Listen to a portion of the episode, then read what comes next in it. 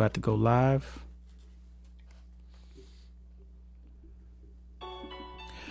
Welcome to Four Game Changers for Black Entrepreneurs. I'm your host, EJ Mayers, here with Ross D, and we're here to propel black entrepreneurship forward by sharing wisdom from the top down that changes the game from the inside out. Four Game Changers is more than a podcast. It's a community where successful black entrepreneurs and luminaries share their wisdom with our tribe of up and coming black entrepreneurs. So if that's you, I'm talking about black entrepreneurs anywhere around the globe. Tune in and show up because this show's for you.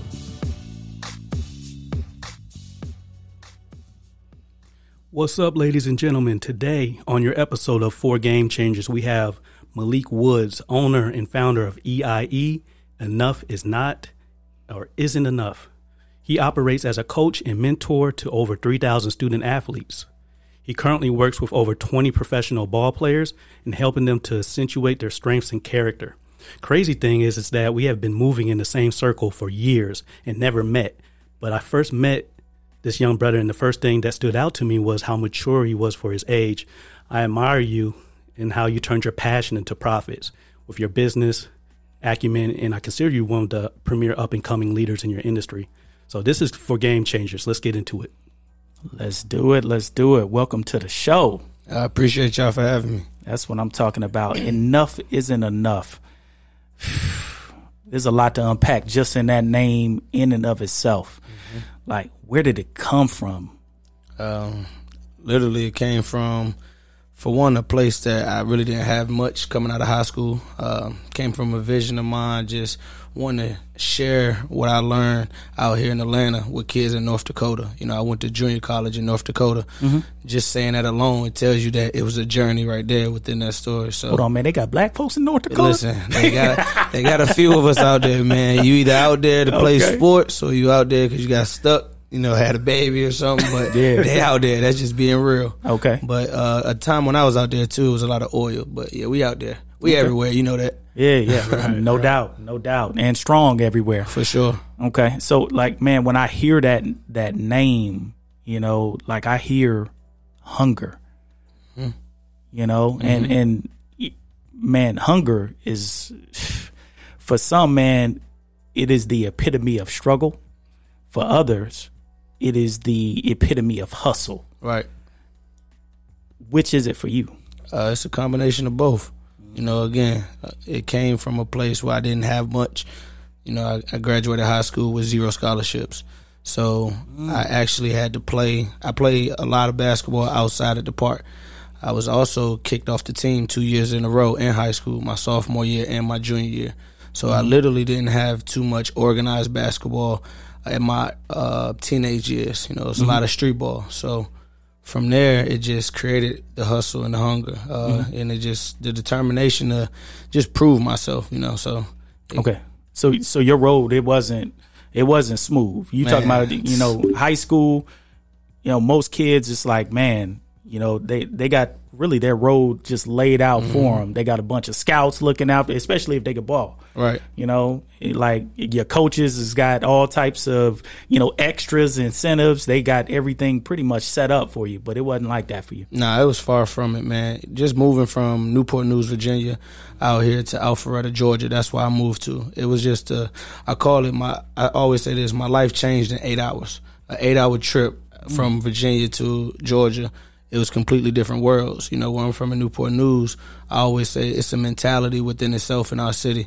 Mm. Then coming from there to go to Alpharetta, Georgia, which you around, you could just walk into the Kroger, you might run into Usher, you might, you know, down the street, the Migos live down the street. Indeed. Now, it's not like my people's had money, yeah. you know, but again, when you're trying to do stuff for your kids, you, yeah. you want to put them in that environment. So, okay. So this is, the, your parents moved moves you down here. Yeah, correct. You know, packed up the family. Man, we we moving on up. We mm-hmm. we need a better place to to you know for our family to grow to right. incubate. Exactly. Okay. All right. So you were here in Alpharetta. You started like what year was that? Like what? Two. I came in two thousand six, two thousand seven. Okay. And what what grade were you in? I was in eighth grade. Okay, you were in eighth grade. All right. So now you balling here. Mm-hmm. You know, you make the transition. Did you go to to college with it? Yeah, well, again, funny enough, you know, I graduated high school, had no scholarships. Okay. So from playing on the outside court every single day, that literally was my league. That was my high school career. And so mm-hmm. one day I'm just out there playing after I graduated and I'm jawing back and forth with a guy and after the game he like, you know, I can help you get to college. I'm like, yeah, whatever, you know. He like, nah, for real, I can help you get to college. So from there he said his dad was the assistant coach at a junior college in Bismarck, North Dakota. JUCO. Yeah, so told me to send him some footage. Um, I played my senior year of high school, but I only played half the game. You know, Okay. so I didn't really have too much to offer, but I did have a highlight tape. So I sent my highlight tape to the school, and they said they'd give me a three thousand dollars scholarship. First team school ever that said anything like that. So I just mm-hmm. took it and ran with it. Awesome, awesome. So now you have this this ball career, right? I mean, obviously it was something that you were passionate about playing ball. Yeah. Okay. At what point did you make the pivot? Like when you decided, like when did you know that, all right, in terms of my career, here's my peak here. Like I'm not going to the league, right? So now what do I do with it? That's a funny question because, ironically enough, I literally just finally gave it up. I would say a month and a half ago. A month and a half ago. a month and a half ago, and I'm 27 now. The last time I played collegiate basketball, I was 21. Um, but an injury caused me to stop playing. So Okay. through that injury, you know, I've been building my brand from 21 to now I'm 27. So the last six years, I've been still consistently training, but in the back of my mind, I always wanted to give it another shot, right? Mm. So I finally got healthy throughout this time, and when the pandemic hit, my my mind was all over the place. You know, I can't use the school gyms, I can't use the recreation, but I'm finally feeling healthy. So I mm-hmm. gave it another shot. You know, I, I actually went all out. I was running five miles a day, which I always say was the easy part. Passion. You know, that was so easy for me. The five miles. The other part was hard. The strength, to making sure I get my rest, making sure I take care of the body. So I mm-hmm. literally just gave it up. You know, finally, and I could feel at peace with myself because I know that wasn't just my first time trying. I had tried again 2017. Tried out for the Memphis Grizzlies, which just you know giving my all to basketball, like you said, is my mm-hmm. passion. It never feel like work. It never feel like I honestly don't feel like I ever worked. You know, a day in my life, and that's mm. something that's big about which making your passion uh, something that's your business. So yeah, I just gave it up, man. Honestly, like a month and a half ago, uh, got a little tendonitis in my knee, Yeah. and said, you know what, I got the ankle injury. Now this tendonitis. I want to walk when I'm older. You know, I can still coach in for the rest of my life. The ball was gonna stop regardless. So I just, you know, just put it down. But I'm okay with that, 100. percent So since 21, okay, so you got this injury Correct. when you were 21. You still had the dreams of of going to the league. Mm-hmm. How did you like? How did you start your business? Mm-hmm. And I mean, what was it that made you decide? You know what? I I can turn this thing that I'm doing, even while I'm on track for this dream. Like, how can how can I now pivot and use these assets that I've created? Right. this this training that I've learned how to do. Like how do I how do you now take something that has been passion that you do for free, that you mm-hmm. do in the park now and turn it into something that puts money in your pocket? Well, again, you know, it started when I was 19. So when I graduated high school, had that opportunity from the guy. You know, he was telling me, "Hey, my dad is the assistant coach in North Dakota. Would you mm-hmm. want to go there?" Bro, I go anywhere. I just want to play college basketball. So I went out there, never visited the school, knew nothing about it. Who does know about North Dakota? You know. And mm-hmm. so after my freshman year, after all those trials and tribulations I went through in high school, I became a junior college All American. So mm. my sophomore year, when I went back, because all I wanted was an opportunity, right? You know, mm-hmm. I got kicked off, whatever, got didn't really have an opportunity. Give me a chance, I'm gonna prove what I could do, and I mm-hmm. did that. You know, I didn't even know what. Truthfully, I was green to a lot of things. Like I didn't know what All American was. I just know, hey, they told me, hey, you know, you want All American. I'm like, word, all right, cool. Wow. Really didn't even know what it was. You know what I'm saying? So then my sophomore year, when I went back, I'm like, man, I wanna. I don't know. I just became this business guy. Like I grew up around it. My pops was owned a barbershop at 20 years old. My grandfather owned trucks. My mother was a cosmetologist. My grandmother owned a beauty shop. My grandmother sold uh, dinners in the hood. You feel me? Wow. As a So real business. pedigree. Yeah, I seen it. My my Yeah. cousin does hair. You know, I seen it my whole life. But sometimes you don't know what you around and really what you learning Mm-hmm. until you get older. You know, So it's like as I got you know my sophomore year, I became like this just super business guy, and I'm like, man, I want to really teach kids how to train because I never learned in Virginia. We just hoop. Mm-hmm. But out here in Atlanta, it's real big to train while you early, while you're younger. So, um, I wanted to do that. Did that my sophomore year, and then I realized, okay, again, funny story. I realized I really enjoyed this so mm-hmm. much that I called my parents and said, "Look, I'm about to drop out of college."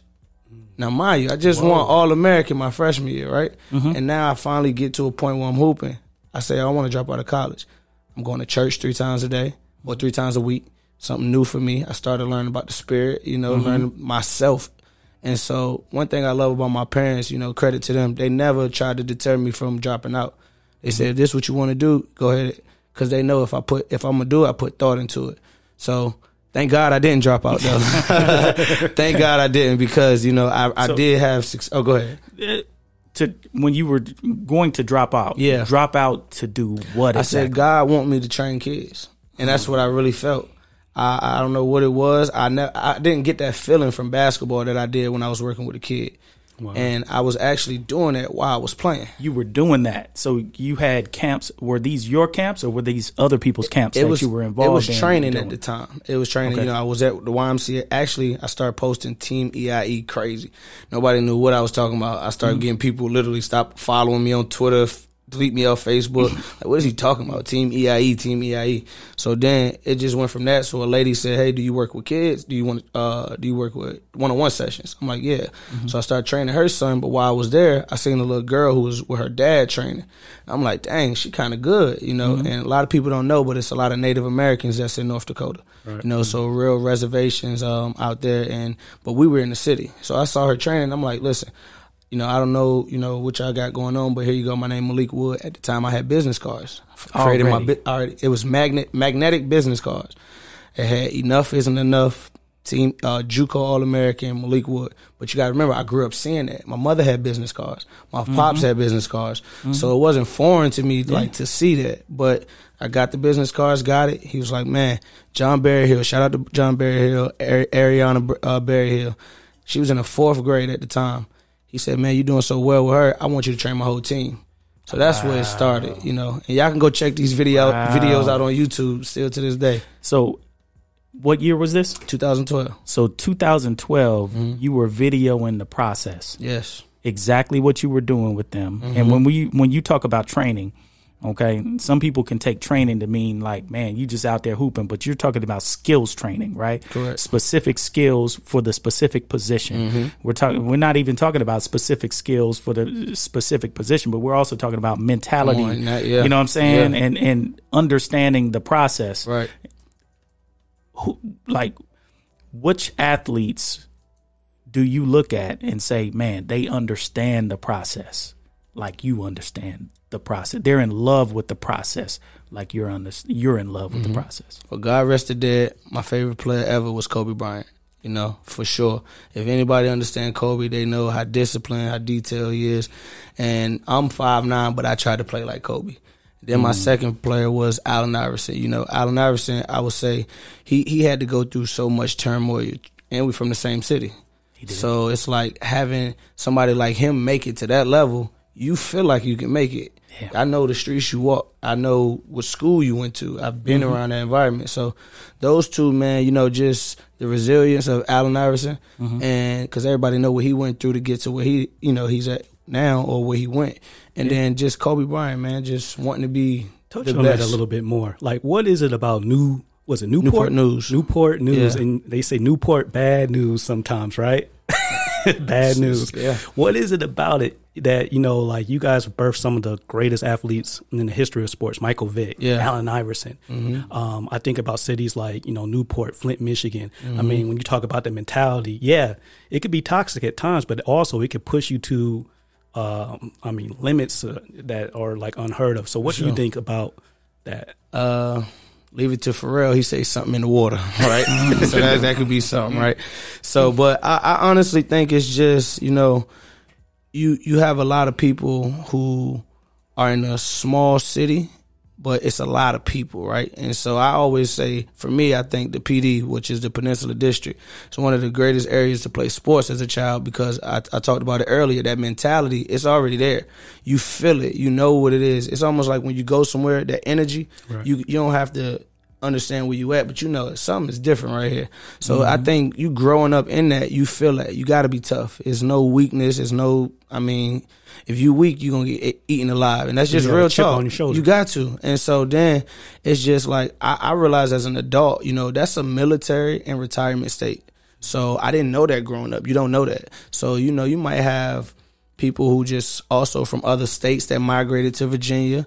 Let's not forget it's the first slave state. Mm. So you can come back. You can also go to that depth and say, you know what, it might be something really that's a whole energy vibration that's going on there that we don't even know about. So just when you competing in sports, I know a kid like myself and like and so many others, it's like it's win at all costs. if I don't win, we fighting. If I, if we ain't fighting, like you know, it can go some other places, which you know we don't never want to do that.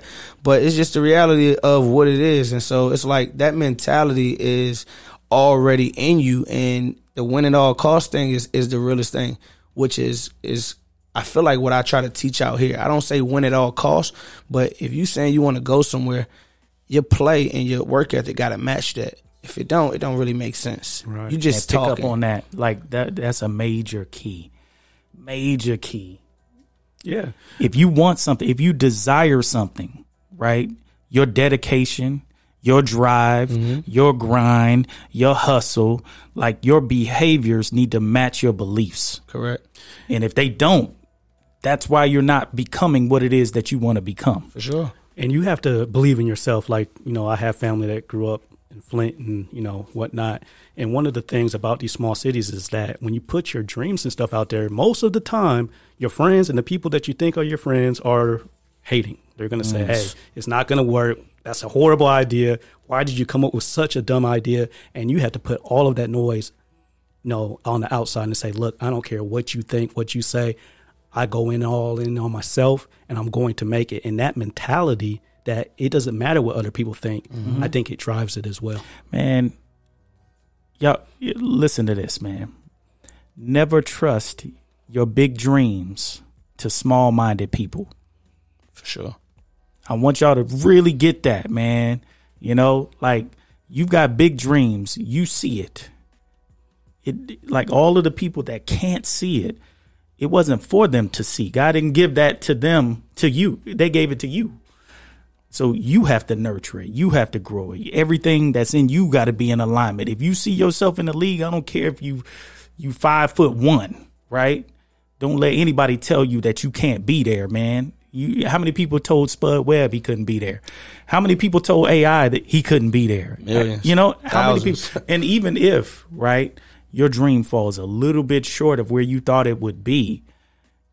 You see what I'm saying? It, passion, right, should drive you into something. Passion is what you are willing to suffer for. Do you think you suffer for your passion?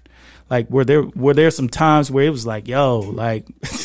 yeah, I mean, you you will question yourself. Don't get me wrong. Mm-hmm. Like I, I watch a lot of documentaries, so I really learn from you know experience, and then also you know what I what I what my boys say, I'm selfish with my ears, right? Mm. I'm really selfish with my ears. What I'm putting into my brain, I'm I'm real selective on what I'm listening to, especially now.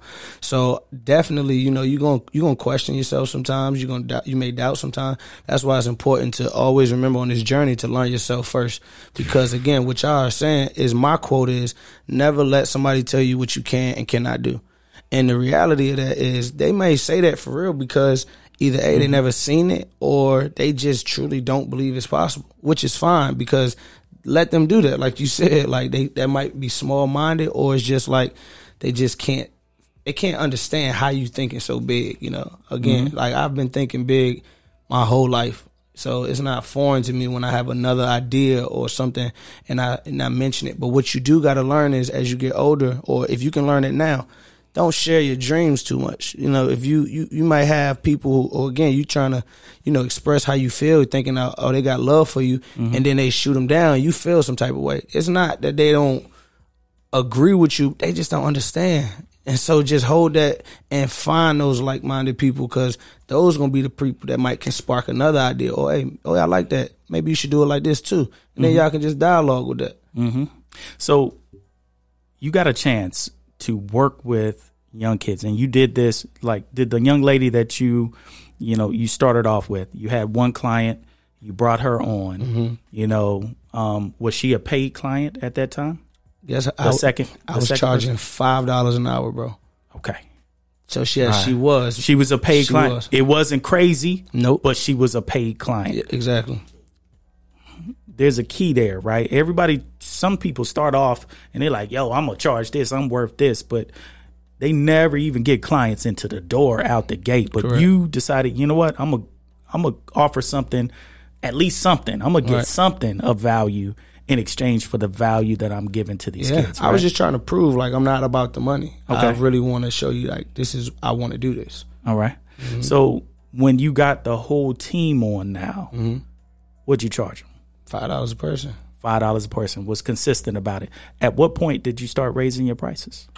I would say once I felt myself getting better, and once I moved the the business back to, I always say we moved headquarters back to Atlanta because you know I was only out there for a few years. Okay. Um, so then when I came back out here and I really felt myself getting better, and I wanted to make this my lifestyle and a living, I said, okay, not only do I want to charge more, I have to, you know. So it becomes a point in your life where you realize I have to do this, you know, in order to make this work.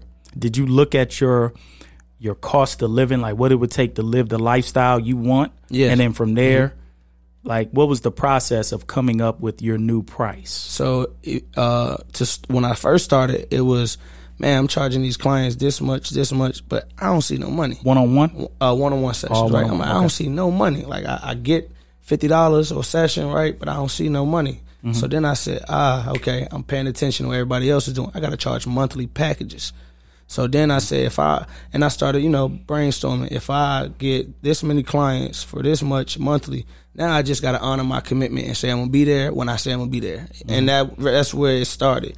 But in the beginning, I just really couldn't figure it out. I couldn't see no money. But you know, again, through research, asking other people, you know, what are they doing, and then just just you know, through silence, you find your greatest answers. So mm-hmm. I really put some thought into it. okay okay. And the market responded to that. Like you figured out mm-hmm. your price. Right. you were able to demonstrate your value and not just you know not just talk about it. Right. right? Not just say man here i am. I'm the brand. I'm the all-american so on and so forth. But now i want you to watch my students. Right. see their progress from here to now increasing in skill, Right. Right? Because they're following the process that I'm putting them through, right? So now you're finding an increase in value over time. You found a business model, right? Which is now you're charging packages. Right. And this is for individual stuff, right? At what point did you add in camps? when I went to a scout focus camp and I seen how they did it, and I said, I can do that. I'm the mm. person that if you can't show me something and I'm just gonna walk away and just feel like I can't do it. That's just mm-hmm. not me. So when I was seeing it, I was tripping. I was blown away like, yo, I can do that. Mm-hmm. I literally can do that. And so I went back, went to the drawing board again, and I said, you know what? I feel like if I do my own camp, people aren't going to come. Now, this is a lesson that I learned. You shouldn't think like that. You know, if you putting in the work, you are the value, you are the commodity. But what I did is I said, I think I need an entity. I need somebody that the kids will like. And A bigger name. A bigger name. Which in reality, I, I ended up bringing someone on board who's still my brother to this day. You know, I shout him out, Vinny Bailey, who plays overseas. Um, And I say, you know what, Vinny, I'm gonna do a camp, and I'm gonna put you as the face of the camp. Now the camp was lit. I had like 50 kids my first camp ever. Like 48 of the kids only came because they knew me. Wow. So that was my aha moment of knowing you could do your own camps, you know, mm-hmm. because again, he's an overseas basketball player, which when you playing overseas, you won't have a fan base in America like that. Agreed. You know, so and we went to high school together. It was something that I just kind of wanted to do, and I thought I needed, you know. But again, the kids knew me, and so when that happened, it was cool. You know, we broke bread. I honored my commitment. You know, mm-hmm. gave him his portion, gave me mine, and and that's what I did. But you know, from there, I really learned again. I could do this now with my name on it, and so that's what I started doing camps with myself and putting my brand on it. Okay. I mean, that's a real powerful, another powerful lesson there. If you have an idea for a thing, try it. Mm-hmm. whether you succeed or you fail, there's a process involved here, right? So, I was I was discussing with you know one of my my, my good partners, Rick. We were talking about um, failure. Mm-hmm. Failure, the meaning, the etymology of failure is to be missing something. So in um, almost any process, especially the the scientific process, you actually want to fail very fast mm-hmm. And find out what you're missing, so that now you can put in the r- correct pieces to get it correct. Right. Most people are afraid of failure. They're afraid to try. And when you have that mentality and that belief and that mindset, like you sabotage yourself before you even get through yeah, the door. second guessing. Yeah, it's mm-hmm. a like part of the process for success is failure. To find out what you're missing, mm-hmm. then fill it, fill that need, right, and then you succeed. Right. First the process, then comes success. But failure is a part of the process. So that's not saying you failed. It it worked, right? right? But you also notice that, you know what?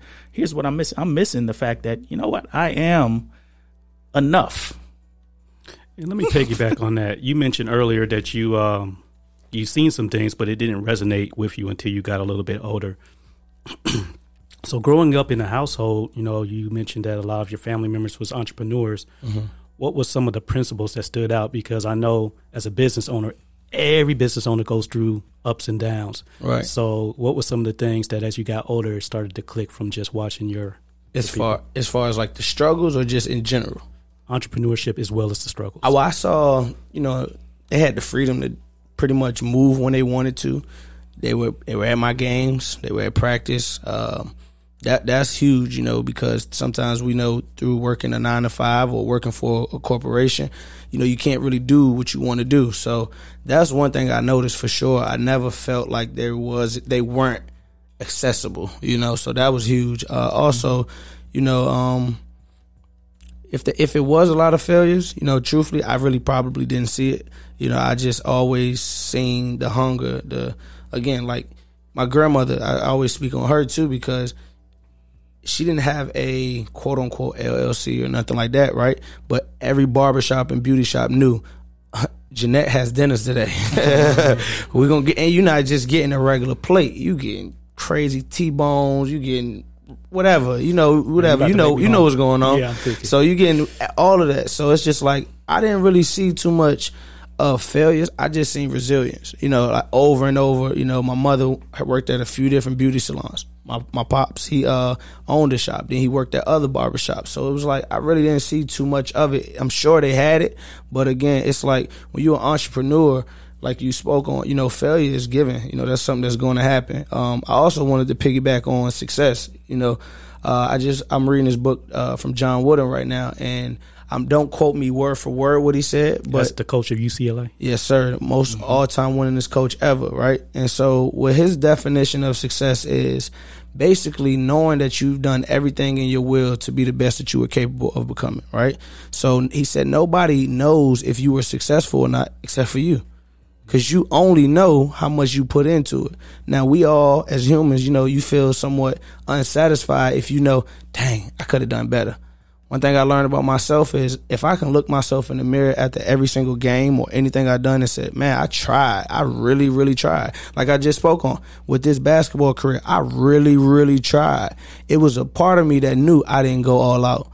That's why I kept trying. So when I went all out, it's like, man, I'm good. I'm straight. I don't never have to try again because I know I tried. That's success. Some wow. people could look at that and say that's failure. That's not failure for me. I really tried. So it's like you got to look at yourself in the mirror and be able to say, you know what, I really went all out. I did everything I could. I asked questions, which a lot of people at my age don't do. You know, mm. we think we know stuff, but I've learned this from my grandfather, which I think saved my life at 18, 19 years old because I wasn't the guy that listened. I didn't listen. I thought I knew everything. Be slow to speak and quick to listen. And so when I get in moments where, I'm going to say it again, be slow to speak and quick to listen. So when I got in moments where I was about to say if you were talking to me and I'm I'm that kid that I already know what I want to say back. So I'm kind of listening, but I'm ready to respond. I catch myself and be like, yo, so to speak, quick to listen. You know what I'm saying? Tell myself. Like, and that's how I learn so much, man. That's how I really learn so much. Wisdom. Yes, for sure. Indeed. You know, I, I tell many of my clients, man, either listen to K N O W hmm or listen to N O. You're going to listen to one of them. Right. You know what I'm saying? Right. So you best be listening to know, you know, what where the other person is coming from, what they really care about, so on and so forth. Many people don't listen to the market. They have a great idea, they have a great concept, and they're like, man, everybody gonna love this. Yeah. But they never ask, what do you really need? And then listen. Hmm. Just shut up. Mm-hmm. Just listen. What part of this process are you struggling with? What do you need help with? Right. Where do you feel like you're coming up short? Listen for the pain. Listen for the jobs they have to do. Listen for the pain that they have if those jobs don't don't occur. Listen to what they have to gain if they do the job right, right? And then from there you fit your product with that. That's called a product market fit. And when you have it, you have a real MVP, a real main prop value proposition. And that's where you win. That's where money is made Right. right? Somebody is going to say, "Man, you could take me where?" Mm-hmm. Yes, because you listen. You listen to them. You listen to know, right? Mm-hmm. Powerful concepts, man. Real powerful concepts. And they'll tell you too. You know, if you ask, they're gonna tell you Indeed. exactly how they feel. you know what? We we talked about success. You know, and I, you know, I think, I believe I read the book by by John Wooden, and I'm I'm a real student of success. And we talked about failure. Failure is uh, the etymology. We're talking about the etymology. The original meaning of failure is what like to be missing something is to fail. Success is what comes after. That's the etymology of success. All right. Uh, So a lot of people we talk about what success means to us individually, right? But like when you think about what you just said, it's like, man, this is who I became. I became success. It was not just a destination or a journey or like I it's who you become after the process, right? After all of the work, after all of the effort, after all of the discipline or lack thereof. In all actuality, we are always we we've always produced an outcome. We never don't produce an outcome. Like there's never a case where you haven't produced something. Like there is always an after. Mm-hmm. But that doesn't necessarily mean that that's the level of success, right? That you wanted to actually achieve, right? So now knowing that there are levels to it, knowing that like right now, um, you can look into your business and say, man, I still have room, right? Where are you on the journey to success inside of your own business? Right. And where where do you see your journey like really being not not necessarily complete, but where would you feel satisfied? Right. Uh, never. Won't ever feel satisfied. You know, again, my slogan is enough, Enough isn't, isn't enough. enough. You know, I, I, I said I messed around and motivated myself for life, but Mm. that's a good thing, you know. Um, and it's funny enough, I just told one of my students today who I, I've been working with, shout out to Jamir Smith. I'm giving all y'all shout outs, all right? Shout out. Jamir Smith, I just told him who I started with him in the uh, seventh, eighth grade, and I now, he's a sophomore. I said, it's crazy because remember where we were f- four years ago. I'm ten times better now. Literally, I just hit another a shift. Uh, I just went another level, uh, and it's because I just became very clear and aligned with what I wanted. And I always say, it's, you could be aligned sometimes, but now I'm in total alignment because my vision is so clear. I'm so direct on what I want. It's not even what I need. It's what I want now, you know. And so where I'm at in my success is like, I I literally today was driving. I said, it's funny. I feel like I'm just starting, and to say that after eight years is amazing to me because I know how much work I put into it. And I say this on camera because this is some real talk. I think on Tuesday or Monday morning, I was driving to the gym. I'm in the gym every morning by 5:30 a.m. I wake up at four, and I said I literally was talking and giving thanks, and I started crying. Mm-hmm. I don't cry. I really don't cry. And I like couldn't stop myself from crying. I'm like, look, I gotta get right before I get in this gym. it was still coming, you know what I'm saying? And it was just me thinking about how far I really came and how much I went through. And I'm talking about when that type of emotion come over you, you can't control it, right? So it was like it was real. It's nobody in the car. It's nobody around me. It's not like I'm doing it for no in our generation Instagram. This is real emotion. So you know, it's like that's again, I'm gonna just say this and then go back. Like that's what character is built to. What you do when nobody is around, when nobody's looking. Don't just do things for Instagram and, and social media thinking that, you know, oh, if I post this, people gonna have this perception of me. You don't know what people think about you. So why even try to explain yourself? So build your character and again in a place of silence. So it's like where I'm at right now in my journey of success is I'm still learning. I'm still getting better. I'm still pushing forward. And I know right now I'm at a different level than I I can honestly say that I've ever been in my life. Mm-hmm. And so I'm just continuously climbing. I just started my program uh, with the EIE Hoyas. I got a fifth grade program, which this is something that's new. I never felt comfortable enough to go ahead and do it, but mm-hmm. now I say, you know, it's time. You know, I, I got a real clear, direct focus on what I'm doing. So okay. I'm not Sounds distracted. like you got peace of mind right now. Oh man, super peace, a super super peace. I finally figured it out of, and I'm still gonna have to figure out more because I'm only at this stage. I'm I figured it out at this stage though, what I want to do. So everybody that's out there, everybody hasn't played like collegiate sports, but let me tell you something about collegiate sports. I never played, but I know the level of discipline that it takes. This man just said he wakes up at 4:30 in the morning every day. He runs five miles. Having that discipline allows him to actually have freedom in his life, peace of mind, and all of that. But um, question: Did you have to put in more or less hours when you came back to Atlanta to start developing your business versus when you were actually playing ball? Like, did you have to turn it up as far as like the level of discipline, or? Uh, I would say probably equal. equal. You know, nobody really knew me as far as when I first started training. They knew me as the basketball player. You know, that's completely different than you're working with my kid. You know, so same thing coming out here to Atlanta. It's like, all right, who are you for one? But what I will say is I did have a good circle of people who who really helped me out. Um, people who like kids who already had talent, you know, so that's one thing. I'll never say I made a kid anything. You know, I helped manage that, you know, because if it wasn't for their parents, they wouldn't even be the people who they are. So right. I think when I came back right. here, this circle again, going back to your circle, like minded, right? I, I had a circle of people who wanted training, opposed to in North Dakota, I was trying to start a whole business. So it was a little different. I think the discipline side was definitely different as well because I was playing basketball while I was training. I would leave practice and go train while I was in North Dakota. In Atlanta, mm-hmm. I'm focusing all my energy on this, but I'm broke. So I still try to figure out how to get money other ways too. So it was like, I don't know, it was weird at first, but I, I figured it out. I think the discipline side, it just was on both, you know, so that's pretty much it. Okay. You know what I I see, you know, when when you were explaining about, you know, really it being, you know, reaching a plateau or not necessarily a plateau, but a mountain peak right? And then not still feeling like you were not done.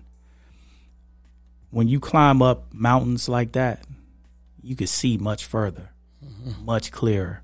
Like when you start at the bottom, it's like all you could see is the bottom. All you can see is the trees. And then once you start getting up, and he, man, I can see much further now. Like the view gets much clearer at the top. For sure. And then when you're looking around and you begin to realize, wait a minute, there go another mountain. Mm-hmm. And that's the one I really wanted to go mm-hmm. up. Like that's the one I wanted. Now I see it. With there was no way that you could have seen it without taking those first steps. Never. So in each step, right, that we take and that we successfully traverse, like the mountain, each each level of that mountain, we now can see further. We can see clearer, and you know things just things that weren't even apparent, apparent to us before now start coming into into light mm-hmm. right yeah So, you know, in terms of the business model that you have now created and you've cultivated, you know, it seems like now you are creating new mountain, you know, mountain peaks. You're like you're creating new opportunities within your business model as of right now. You know, have you figured out the I guess the streams of income that are are available to your business now? Yeah. You know, so many different ways in basketball. And one thing me and my one of my guys was talking about before is you have to figure out your lane. In this mm-hmm. basketball where you have so many different lanes. You can be a coach, you can be a trainer, you mm-hmm. can be a program director, uh, you can you can um, train individuals, you could do small groups. So you just got to really, and they're all different. They're all different um, I will say I'm thankful that I have learned how to do multiple. I also have partnerships with certain companies. Uh, mm-hmm. I have a partnership with a gym, uh, two gyms actually. One is in the mall at North Point Mall. Mm-hmm. One is at Red Line Athletics in Forsyth County. Uh, so you got so many ways that you can grow it, as well as building the brand. You know, I actually have my, my brand right here on my on my shirt, which mm-hmm. is um, my e-commerce stores. We're, we're reopening on the 15th of this month. So selling know, merch, selling merch. Yep, selling okay. merch and products. Uh, so it's so many different avenues once you once you uh, can figure it out. But you got to jump in first. You know, you don't know what you want to do at first. You just gotta if you got an idea, you know, trying to test the waters. You know, figure it out. So it's like with anything else, but yeah, it's definitely uh, I figured out my lane. Me personally, I'm not a fan of large groups. You know, you got some guys out here who love to train 30, 40 kids all at once. Mm-hmm. Me, I love small, intimate groups because now I can really teach. And I always say this, you know, for those who don't know uh, too much about basketball and training, Atlanta is like it's a it's a hub for training, right? So it's a difference though between a trainer or I would say training and workouts.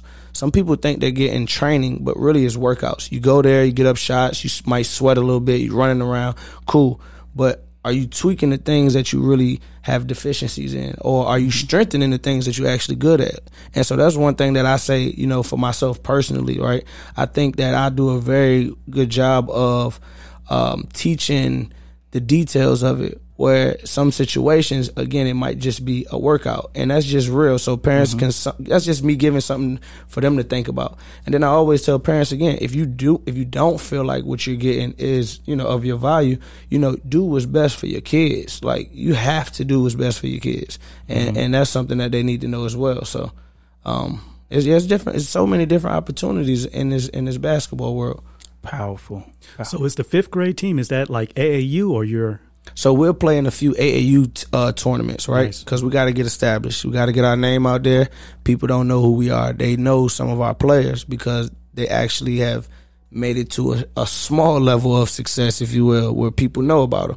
Uh, but my vision is to have something totally separate from AAU, and I know it's going to take time. Um, so what we're going to do in the beginning, play a few tournaments, while still trying to go ahead and, and, create my vision of what I have, which is an academy, right? Mm-hmm. Uh, overseas, they don't have AAU, they have academies.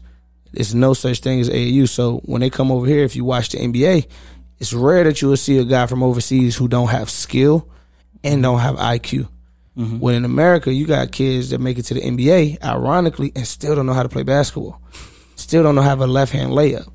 But you're a super athlete you can shoot the mess out the ball or whatever your gift is, and Jump then once the you gym. get there, we now we're gonna teach you how to play basketball. It's the same thing in football as well, or a lot of sports.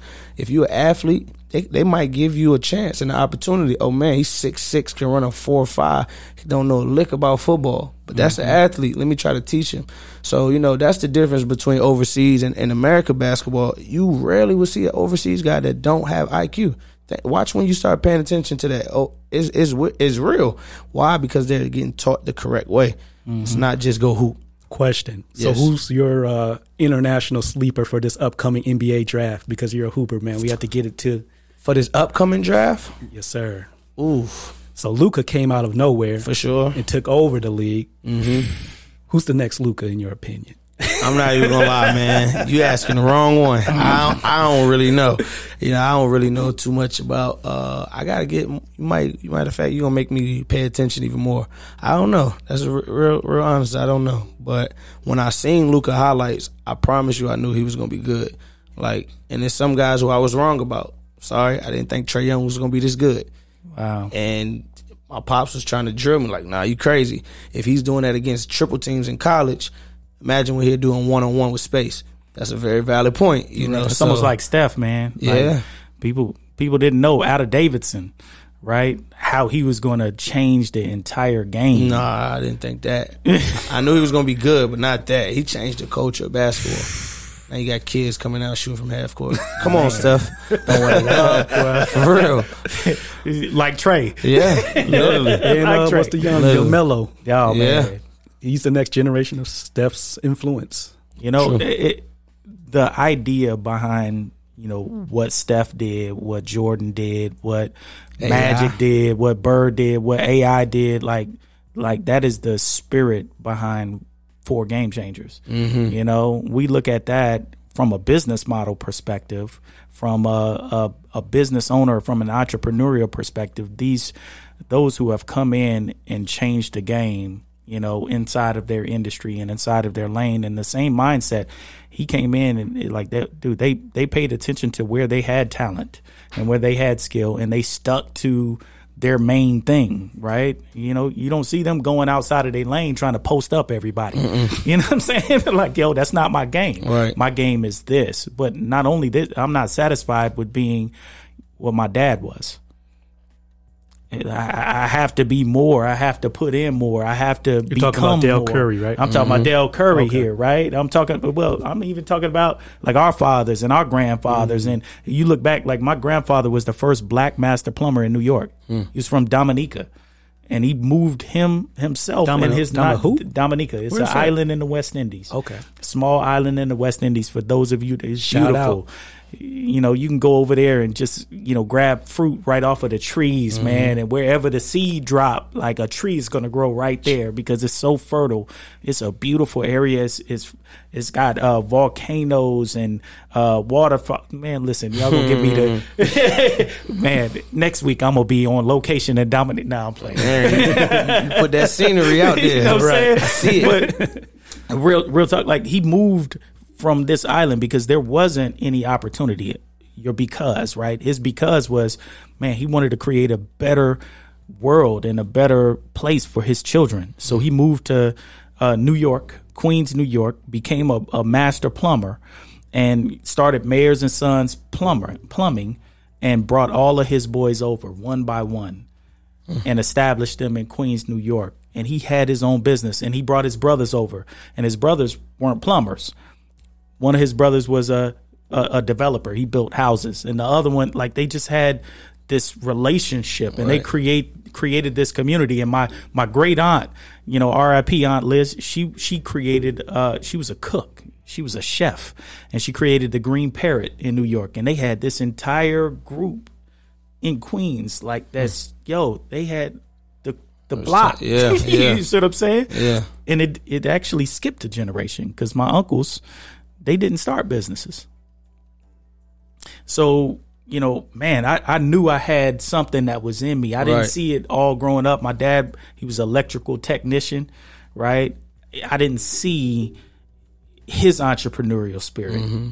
I didn't know where it came from for me until I began to digging into my grandfather and talking with my gr- grandfather was like again, he was the OG, Right, you know what I'm saying? sure. He was the original one that came over and instead of dreaming about it, Made like happen. he made it happen. Yeah.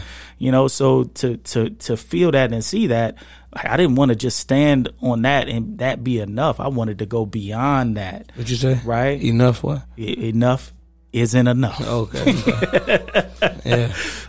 Shout out to Enough Isn't Enough. If y'all haven't gotten a chance to go on and find my Yeah, how man, do they find like you? how do they find you? Uh, how do they connect with Instagram, um, EIE Sports. Um, you can go eiesports.org. I'm also starting this YouTube channel, so you'll be able to.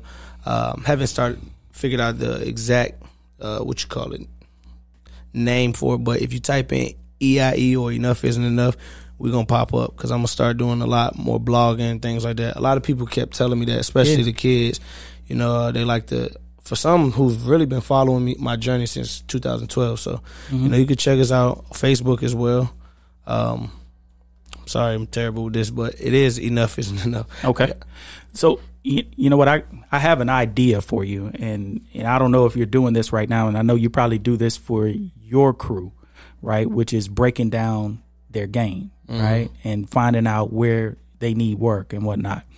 But when you do your your YouTube channel, you know you may want to also consider breaking down the games of other players in the league right. right? And just, you know, taking, you know, whether it's high school, college, you know, NBA, professional, so on and so forth. But just like Kobe was doing the detail, Right. but do it through your process, right? And and identify certain things and utilize that as a product, right? And as a marketing tool. Right. Because as people are looking for experts in these categories, right? I mean, it don't take much to once a week, right? Put that on your your agenda of, you know what, I'm gonna break today. We breaking down AI, and this is what made AI great. And here's the detail. Here's the here's the here here is the specific you know technique that you may be missing, mm-hmm. right? I'm gonna do that for Could sure. be could be valuable. no, I'm gonna do that for sure. That's what's up. That's what's up. And also, you know, I think uh, going forward with for game changers, we should invite everybody that we invite. Also, ask them to bring their favorite book because you mentioned you're reading John Wooden, but um, what are some of the other transformational books that um, you feel that you know help mold you into who you are? Um, I'm not to be honest with you. I haven't been a big reader. Um, I've been a big person of watching documentaries. I'm, I'm just really getting into it. I don't know. Um, just never really was into it a lot. But I will say, find self help books. You know, things that can boost either your mental. Um, one is I'm reading. This, it's called Mind Power. You know, so it's like really trying to. I'm really big right now on trying to selfish with my ears. Anything I put into my brain, anything I, I read, I really wanted to make sure that it's helping me and getting me to somewhere where I'm trying to get to, which is ultimately continued success, right? Continued growth. So um, that's that's one thing I would say. Uh, I can't give you too many titles, but I will say um, maybe some some read some books about some people who you aspire to be like or be better than. So, you know, that'd be helpful as well. And that's something I'm even talking to myself when talking to y'all. So, um, yeah. Absolutely. Yeah. Have Have you read Think and Grow Rich? I have you know what? I think I read it, but I don't know if I finished it. And I and I remember starting it like my pops put me on a few years ago. Uh, but that's one of the things that definitely sparked my mind because you are what you think, you know. Indeed. And so that when I when I real. hear you and I hear you talking and and really man sh- dropping wisdom, um, Think and Grow Rich is one book that I think of quite often, and that's written by Napoleon Hill. Mm-hmm. And uh, you know what? Shout out to Dennis Kimbro. Dennis Kimbro actually uh, wrote Think and Grow or co-wrote Think and Grow Rich, a Black Choice with Napoleon Hill. And, you know, he was one of the people that I first identified as just uh, what I would consider to be a luminary, especially in the area of thought, especially around success and how to succeed. So, you know, uh, initially my mindset was, you know what? I actually ran into Dennis Kimbro and I had a conversation with him. And, you know, I asked him, I said, well, Dennis, like, why did you write Think and Grow Rich a Black Choice? Like, did you, you know, like, did you think black people couldn't process and get, you know, Napoleon Hill's original Think and Grow Rich? Why, mm-hmm. why does it have to be a black choice? He said, nah, nah, nah, nah. See, you got it twisted. It It wasn't me who came up with Think and Grow Rich a Black Choice. It was actually Napoleon Hill prior to his his death. It was Napoleon Hill. And Napoleon Hill, he started writing it because he looked at our people, black people, and said, These are the ones who need it most. I'm gonna I'm gonna let that breathe just Let a it marinate. I'm gonna let it breathe just a second. If you think about our mindset and what the war that has been waged on our mindset as a people, right? It, it, it like the the slavery embedded not only in our body but into our mindset. Marcus Garvey wrote, "Man, emancipate yourselves from mental slavery. None but ourselves can free our minds." And what made that such a powerful statement is that, yeah, man, we are connected. We are literally anchored by the anger, by the mentality of inferiority and all of those things. And that's what Napoleon Hill saw. So when he was approached, um, I, I, forgot who approached him. He, he was a guy that was in the book, that was one of the wealthiest people, and you know he he got approached uh, uh about co-writing this book and finishing Napoleon Hill's book. He said, "You know what? You know, I first wasn't going to take it on, but when I got to thinking about how much our people really needed this wisdom, I said, nah, I gotta do it. Mm-hmm. So he said, nah, you gotta twist it, young fella. It, it, it wasn't me who originated, originally thought of it, but I definitely jumped all in at the fact that our people need to, to hear from our people and see our, the successes that ha- are in our communities. Mm-hmm. And you know what? That was, and one of the origins of four game changers. Yeah. And I I really didn't even connect all of those dots even up until now. Yeah. But I had that conversation and it left a powerful imprint on my soul. We we we talked for a minute. He signed a book. You know, we stay in contact. But when I tell you, like our people mentally, when we begin to now realize that our behaviors are our belief in action, and when we can control and when we can free our beliefs, our values, when we can align those things with our thoughts, and our thoughts now become the things that we For attract. Sure. What you think? Man, oh my gosh, man, it unlocks everything. So if you haven't gotten that, Think and Grow Rich, a black choice. Shout out to Dennis Kimbro, powerful book. Is one that should be in every library for every black entrepreneur. There are seeds of wisdom there that will go on, you know, for eternity. Like they're true no matter what decade that you are in. It's a powerful one. Go yeah, get that one. For sure. And the John Wooden one is just the pyramid of success. You know, he talks about his cornerstones. So look that up as well. The pyramid of success. So many people still to this day implement that within business through um, so many different, again, sports, just it's it's everything that you need to really just keep you grounded. So the pyramid of success, John Wooden. Another powerful, powerful book. Man, this has been a great show. Absolutely. Man, you know, I love it when we we can get into the room with somebody who has, you know, such a powerful spirit, such a, a clean and clear mind, and and has an ideology and a philosophy on success.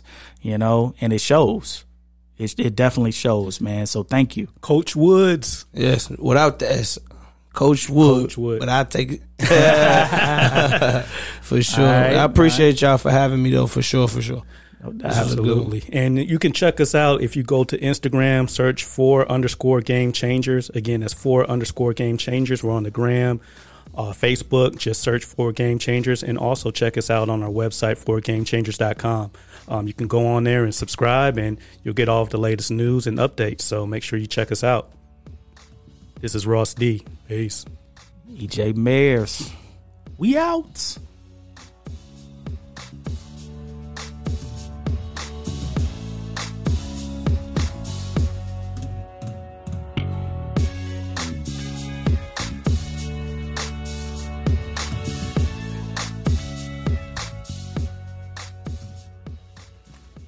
Awesome.